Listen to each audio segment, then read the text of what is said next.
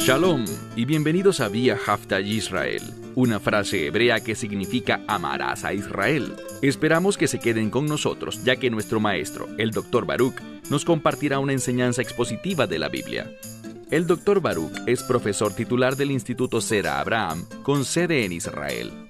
Aunque todos los cursos en el instituto se imparten en hebreo, el Dr. Baruch se complace en compartir esta enseñanza en inglés con doblaje al español.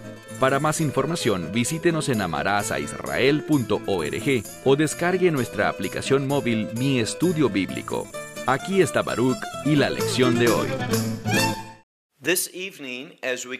Esta noche, al continuar nuestro estudio del libro de Génesis, vamos a completar Génesis capítulo 35 vemos que Jacob o Jacob, con su familia y el resto de quienes viajaban con ellos, están regresando a la tierra de Israel.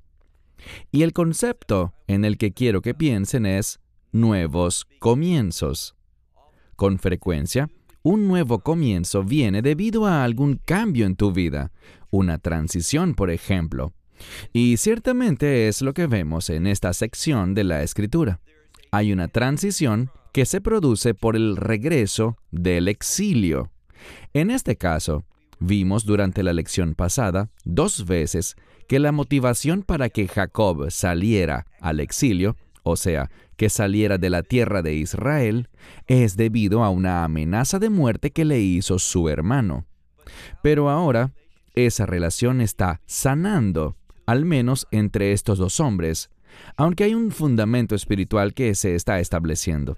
Entonces, a pesar de que en este momento parece que hay una sanidad entre Esav y Jacob, Esaú y Jacob, vemos que la verdadera relación espiritualmente no ha sanado. ¿Qué quiero decir?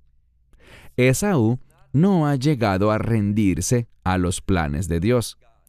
Él no es un siervo obediente de Dios y, por lo tanto, proféticamente, el pueblo que descenderá de él, y me refiero al concepto de Edom, ellos estarán eternamente en contra de los propósitos, la voluntad y en lo que Dios está trabajando para lograr entre su pueblo, mediante su pueblo de pacto. Vayan conmigo al libro de Génesis, capítulo 35, y en unos minutos iniciaremos donde quedamos la semana pasada, en el verso 16. Pero quiero que entiendan algo. Es muy significativo que cuando hablamos sobre la formación del pueblo de pacto de Dios, me estoy refiriendo a Bene y Jacob, los hijos de Israel. Ellos llegaron a existir en el exilio, es decir, ninguno de los hijos de Israel fue gestado en la tierra de Israel, sino en el exilio. Del mismo modo, cuando hablamos sobre el pueblo, los que entrarán en la tierra, portando la Torá, con el mandato de servir a Dios y ser su pueblo escogido, y llevar a cabo la voluntad de Dios, una vez más, estas personas fueron constituidas o gestadas, ¿dónde? En Egipto, o sea, también en el exilio. Por la razón que sea, notamos que con frecuencia el pueblo de Dios y los planes de Dios empiezan a gestarse o tienen sus orígenes en el exilio. Y eso no debería sorprendernos, porque cuando pensamos en la creación, notamos que el mundo estaba en una especie de exilio espiritual. Cuando Dios creó al mundo, no lo creó Tod Meod, muy bueno, no estaba en un estado agradable, no reflejaba su orden, sino que, como he dicho muchas veces, cuando leemos sobre la creación, allá en Génesis capítulo 1, el mundo estaba tohu bebohu, es decir, en un caos tanto espiritual como físico. Y fue solo por medio del Espíritu de Dios que se produjo un cambio que agradó a Dios. Y creo que eso tiene un mensaje para ti y para mí. Nacemos en este mundo en pecado y, por tanto, no podemos reflejar los propósitos de Dios. No somos instrumentos que Dios pueda utilizar. Estamos dañados, corrompidos por esa condición pecaminosa. Pero Dios nos saca de allí por medio de su mensaje del Evangelio. Y vamos a ver que algunos de esos mismos principios se nos enseñarán en este pasaje. Así que iniciemos. Génesis 35, verso 16. Leemos. Y ellos viajaron. Se refiere al grupo de personas conformado por la familia de Jacob y quienes los acompañaban, de quienes hablábamos en la lección pasada. Leemos aquí. Y ellos viajaron de Betel, la casa de Dios, y esto es importante porque, ¿qué elemento trae Betel a nuestro estudio? Adoración. Así que fundamentalmente, si vamos a experimentar cambios, si vamos a vivir una transformación, si vamos a tener un nuevo comienzo con Dios, eso inicia con adoración, con un deseo de adorar a Dios y llegar a un lugar en el cual podamos adorarle a Él. Entonces viajaron desde este lugar, Betel, y mientras aún estaban a cierta distancia, a cierta distancia de tierra para llegar, dice que estaban llegando a Efrata, así que todavía estaban a cierta distancia, a una medida de tierra que es como literalmente se traduce, para llegar a Efrata. Efrata, sabemos, y lo dirá el texto, no tenemos que imaginarlo ni confiar en la opinión de nadie. La Biblia nos dirá que existe una estrecha relación entre Efrata y Betlehem. Betlehem es Belén. No podemos pensar en ese término Betlehem sin pensar en el nacimiento del Mesías. Hay un origen aquí, una vez más, un origen que será fundamental para la redención de Dios. Y la redención nos da el poder para hacer esa transición. Nos pone en un lugar o en una condición en la que un nuevo comienzo, un nuevo inicio con Dios puede ser experimentado por ti y por mí. Entonces ellos llegaron a Efrata y esa palabra, Efrata, se origina de una palabra que tiene que ver con fructificación. Entonces veamos algo. Vemos que la adoración nos conduce a la fructificación, pero algo inesperado ocurre. Miramos aquí y están cerca. Y descubrimos en la segunda parte del verso 16, y Raquel estaba dando a luz, y su parto se hizo difícil. Entonces, este parto se complicó. Verso 17. Y a medida que se dificultaba el alumbramiento, la partera le dijo, no temas, porque también este, para ti, es un hijo varón. El término para hijo varón es importante porque representa un heredero. Representa la continuación del propósito del Padre.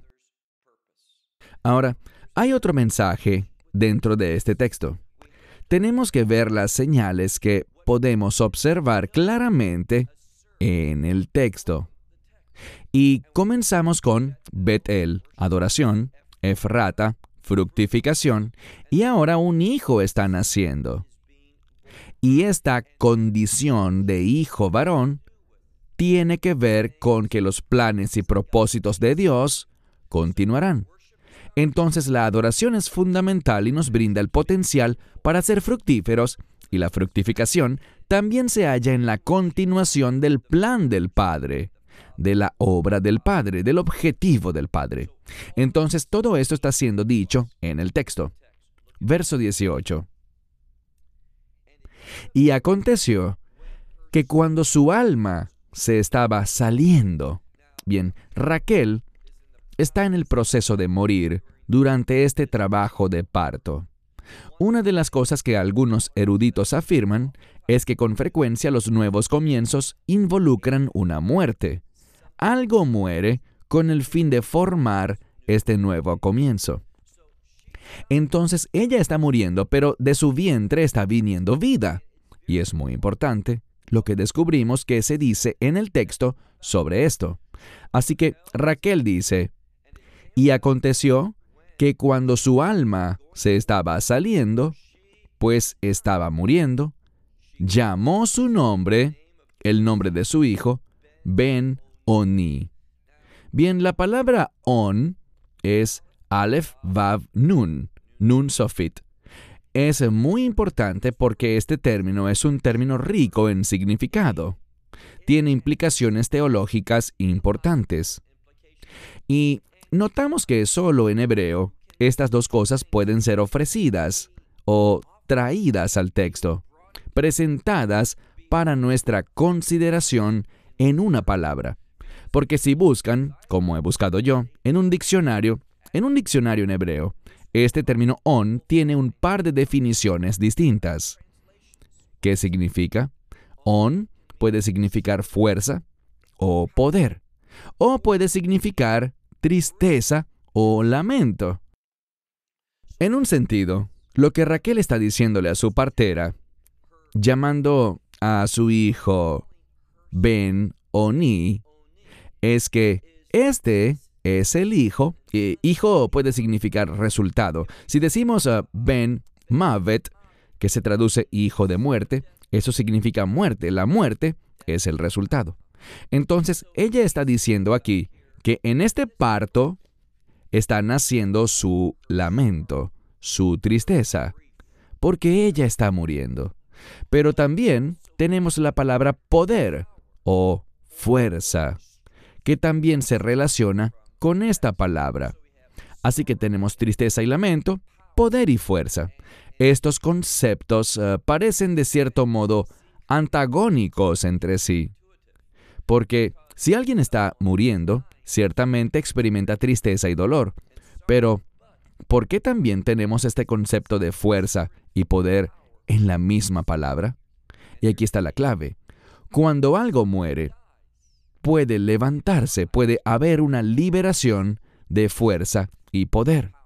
Así que ella está muriendo, pero lo que surge de su muerte, ese hijo, jugará un papel importante entre los hijos de Israel. Mire de nuevo el texto. Leemos que ella llamó a su hijo, o llamó su nombre, Ben Oni, pero su padre lo llamó Benjamín. Y Benjamín tiene que ver con el hijo de mi diestra. Y diestra, en este sentido, puede ser también un sinónimo para integridad. Entonces, ¿qué descubrimos? Descubrimos que hay fuerza y poder en la integridad. Ese término integridad, relacionado con la diestra, yamin, lo que nos brinda también es un mensaje muy importante. Y me refiero a que la integridad nos da fuerza, la integridad nos da poder. Pero también cuando vivimos en integridad, enfrentaremos dolor y sufrimiento.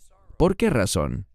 Porque cuando vivimos íntegramente, y hay una conexión entre integridad y la voluntad de Dios, los atributos de Dios, cuando vivimos de ese modo, vamos a, ¿qué? A ser rechazados por la mayoría del mundo. Descubriremos que cuando defendemos la integridad, la gente nos rechazará y sucederá como dice una expresión en inglés. Nuestra integridad producirá que nosotros estemos muertos de muerte para mucha gente. Ellos no querrán asociarse con gente que basa sus vidas sobre los principios y la verdad de Dios. Y existen muchos problemas hoy día, problemas sociales, sobre los que la palabra de Dios dice una cosa, pero lo políticamente correcto es justo lo contrario. Y cuando defendemos la integridad de Dios, ¿qué sucede? Bien, la gente nos rechaza, nos niegan cosas, te dirán, no te vamos a dar ese empleo, no te dejaremos participar con nosotros, y tú serás rechazado. Vemos eso en este pasaje de la Escritura. Leamos de nuevo. Dice, ella llamó su nombre Ben Oni, pero él lo llamó Ben Yamin verso 19. Y Raquel murió y fue enterrada de camino a Efrata. Así que Raquel ha dejado de existir, ha fallecido. Pero hay una herencia que debe ser recordada. Esto es profético porque, si te fijas, proféticamente, en el libro, creo que de Jeremías, verás algo. En Jeremías encontramos que esta muerte de Raquel, este luto, bueno, ella habla proféticamente allí y lo que se nos enseña es que esto presagia un tiempo de exilio, el de la cautividad babilónica. Y también durante esa cautividad muchos israelíes o israelitas que vivían en Judea murieron a medida que avanzaban por esa carretera. Verán, este lugar era una encrucijada. Recuerden que dice el camino o la vía de Efrata, Derg. Así que este lugar es profético para nosotros porque representa el tiempo en el que los hijos de Israel, es decir, Judá, fueron a la cautividad de Babilonia, a ese sufrimiento. Pero ellos fueron allí con un propósito, y ese era experimentar la redención. Así que siempre, cuando Dios hace que su pueblo salga al exilio, tiene el propósito de acercarlos, humillarlos, moverlos a una posición en la que confíen en Él, que sean forzados a seguirle, forzados a mirarlo a Él con fe, pues ya no les quedaba nadie más en quien confiar. Y es esa desesperación la que conduce a una confianza correcta en Dios, para que Dios pueda levantarnos y traernos de vuelta. Entonces vemos este mismo principio aquí en lo que está por ocurrir. ¿Por qué lo digo? Bien, mira de nuevo el verso 19. Ella muere, Raquel muere, y es sepultada en el camino a Efrata. Y luego el texto revela algo. Es algo que mencioné antes, y es que este lugar es Bethlehem. Así que vemos algo aquí. Vemos que Belén es traída a la ecuación. Y Belén, ¿en qué nos hace pensar? Bien, es la ciudad natal de David y también el lugar de nacimiento del Mesías Yeshua. Entonces, con esta muerte, estamos viendo un presagio de dos grandes individuos, el rey David y el hijo de David, el Mesías, el mismísimo Hijo de Dios, quien es Rey de Reyes y Señor de Señores. Así que este nuevo comienzo, que representa un presagio aquí, en última instancia será cumplido en ese nuevo comienzo que el Mesías Yeshua tiene para ti. Ahora, ¿por qué debemos pensar en el Mesías?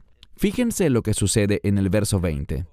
Y Jacob erigió un monumento sobre la tumba, sobre su tumba, es el monumento que señala el lugar de sepultura de Raquel hasta el día de hoy. Esto es importante debido a la palabra que se usa aquí para monumento. Presta mucha atención pues hay un juego de palabras. El término para erigir, como dice aquí, Jacob erigió un monumento. La palabra para erigir y la palabra para monumento provienen de la misma raíz hebrea. Y la palabra aquí es matzeva. Y matzeva, bueno, muy importante, también se encuentra en Parashat Vayetzei, en el libro de Génesis capítulo 28, cuando tiempo antes Jacob partió de la tierra de Israel en dirección a Harán. ¿Y qué sabemos? Bien, allí tuvo ese sueño, colocó rocas bajo su cabeza y en la mañana, cuando entendió el significado del sueño, ¿qué sueño fue ese? Bien, ese fue el sueño en el que los hijos, sus hijos, los hijos de Israel, se multiplicarían, se dispersarían hacia el norte, sur, este y oeste, por toda la tierra. Y esto es muy importante. Fue una profecía de los hijos de Israel habitando toda la tierra prometida. Y en ese lugar él también erigió un monumento que estaba relacionado con ese sueño que tuvo, con la fuente de ese sueño. Él puso su cabeza sobre esa roca, ungió esa roca, y eso tiene implicaciones mesiánicas. Lo mismo pasa al ver a Bethlehem o Belén ser nombrada, y también cuando encontramos esta misma palabra que se halla en Génesis 28. Entonces él levantó, es decir, Jacob erigió un monumento sobre el lugar de sepultura, de su sepultura o sobre su tumba. Y este es el monumento de sepultura de Raquel o Rachel, incluso hasta el día de hoy. Verso 21. E Israel, noten el cambio, se le ha venido llamando Jacob hasta este momento, pero de pronto, de una manera muy sorpresiva, se le llama Israel. Israel, noten ese cambio, esa transición, esa transformación. Y esto es lo que este pasaje representa para el pueblo de Dios, para Benei Israel, para los hijos de Israel. Leemos, e Israel viajó y plantó su tienda más allá de Migdal Edar. Y esto significa la torre del rebaño. Una torre puede significar protección o también torre puede significar fuente de revelación, ver algo. Y la palabra Eder, rebaño, puede ser una referencia a los hijos de Israel. Estamos hablando de Belén, estamos hablando de este monumento que representa de varias maneras una idea del Mesías, que el Mesías moriría y se levantaría de nuevo. Noten que Raquel murió, pero se levantó, se erigió. Es una ilustración de la resurrección con este monumento sobre su tumba. Fíjense, Israel viajó y montó su tienda más allá de Migdal Eder. Verso 22. Y aconteció que, cuando Israel habitó en esa tierra, y aquí está, no solamente en la tierra, sino en esa tierra, la tierra de Canaán, la tierra de la herencia, la tierra de la promesa. Leemos aquí que Rubén fue y se acostó con Bilha, la concubina de su padre, e Israel lo oyó. ¿Qué sabemos de esto? Que este fue un acto pecaminoso. Y Rubén, él representa el pecado dentro de los hijos de Israel. Y ese pecado le costará.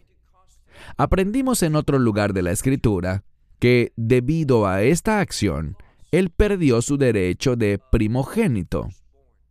Y descubrimos que ese derecho de primogénito le fue retirado y se le otorgó a los hijos de José. ¿Quién era la madre de José? Raquel. Entonces vemos que Raquel está siendo enfatizada en este pasaje.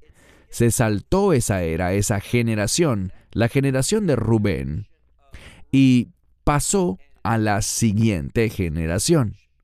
Y he dicho muchas veces cuán importante es este concepto de la siguiente generación. La siguiente generación es una generación de reino.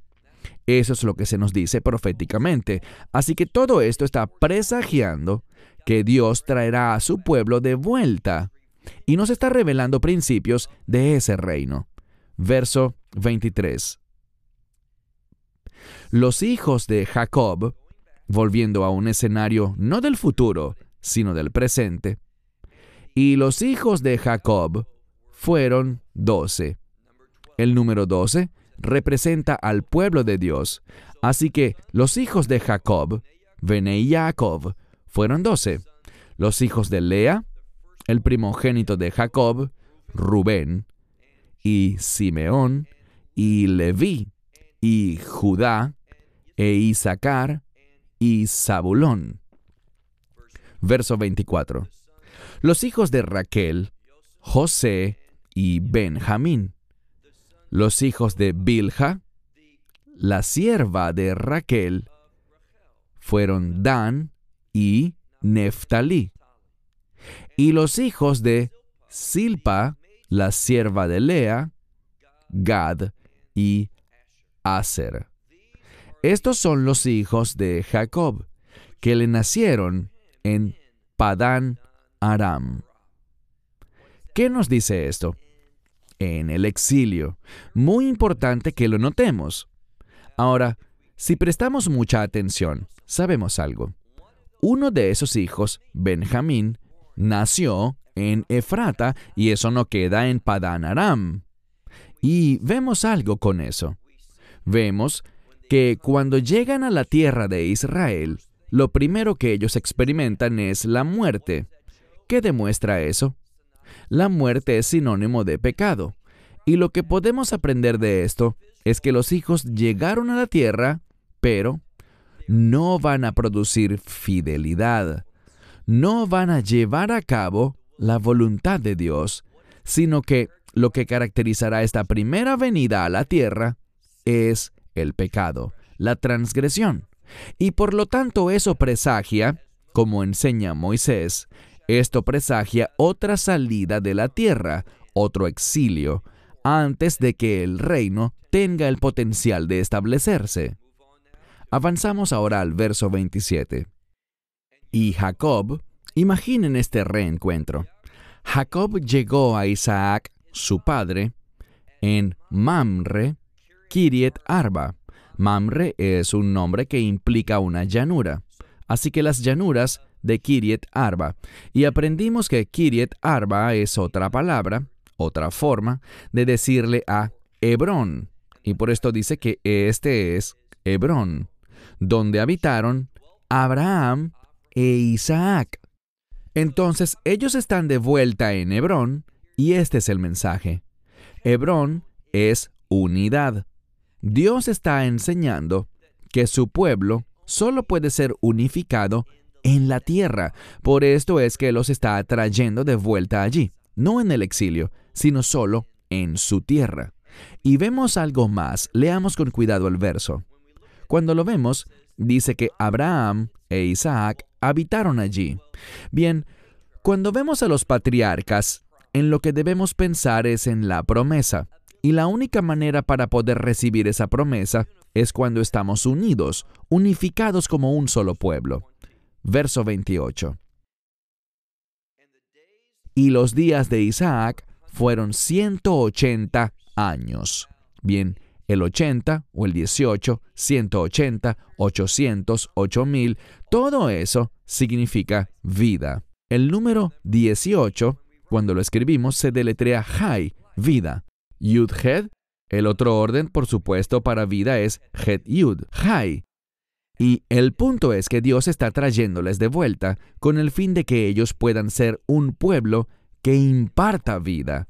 Ese es el mensaje, esa es la misión de Israel, demostrar, enseñar e impartir vida a otros.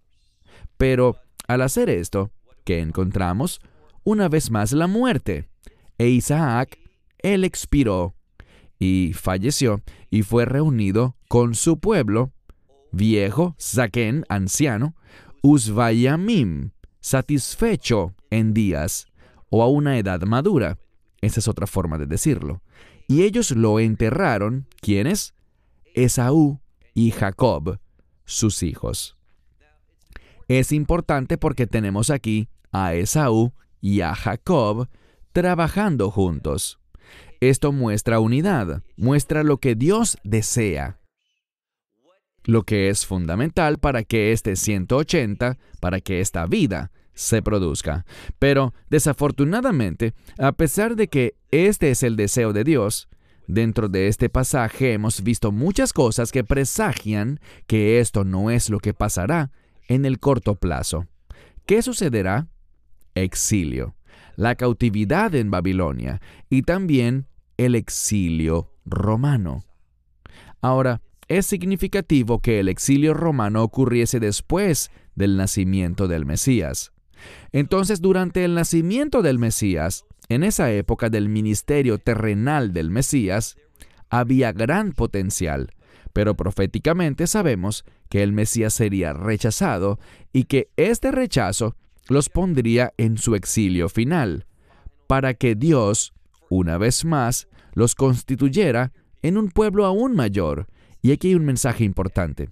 Cada vez que los hijos de Israel salían al exilio, regresaban siendo una nación más fuerte, más numerosa, con más habitantes y mayor potencial.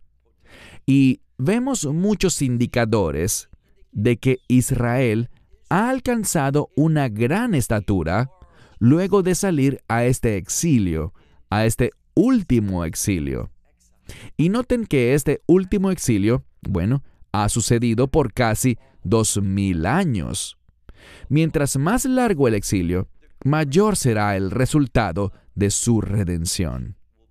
Y esta vez, bueno, el final del exilio producirá la venida del reino en su plenitud. Así que muchos principios importantes los que vemos en el capítulo 35.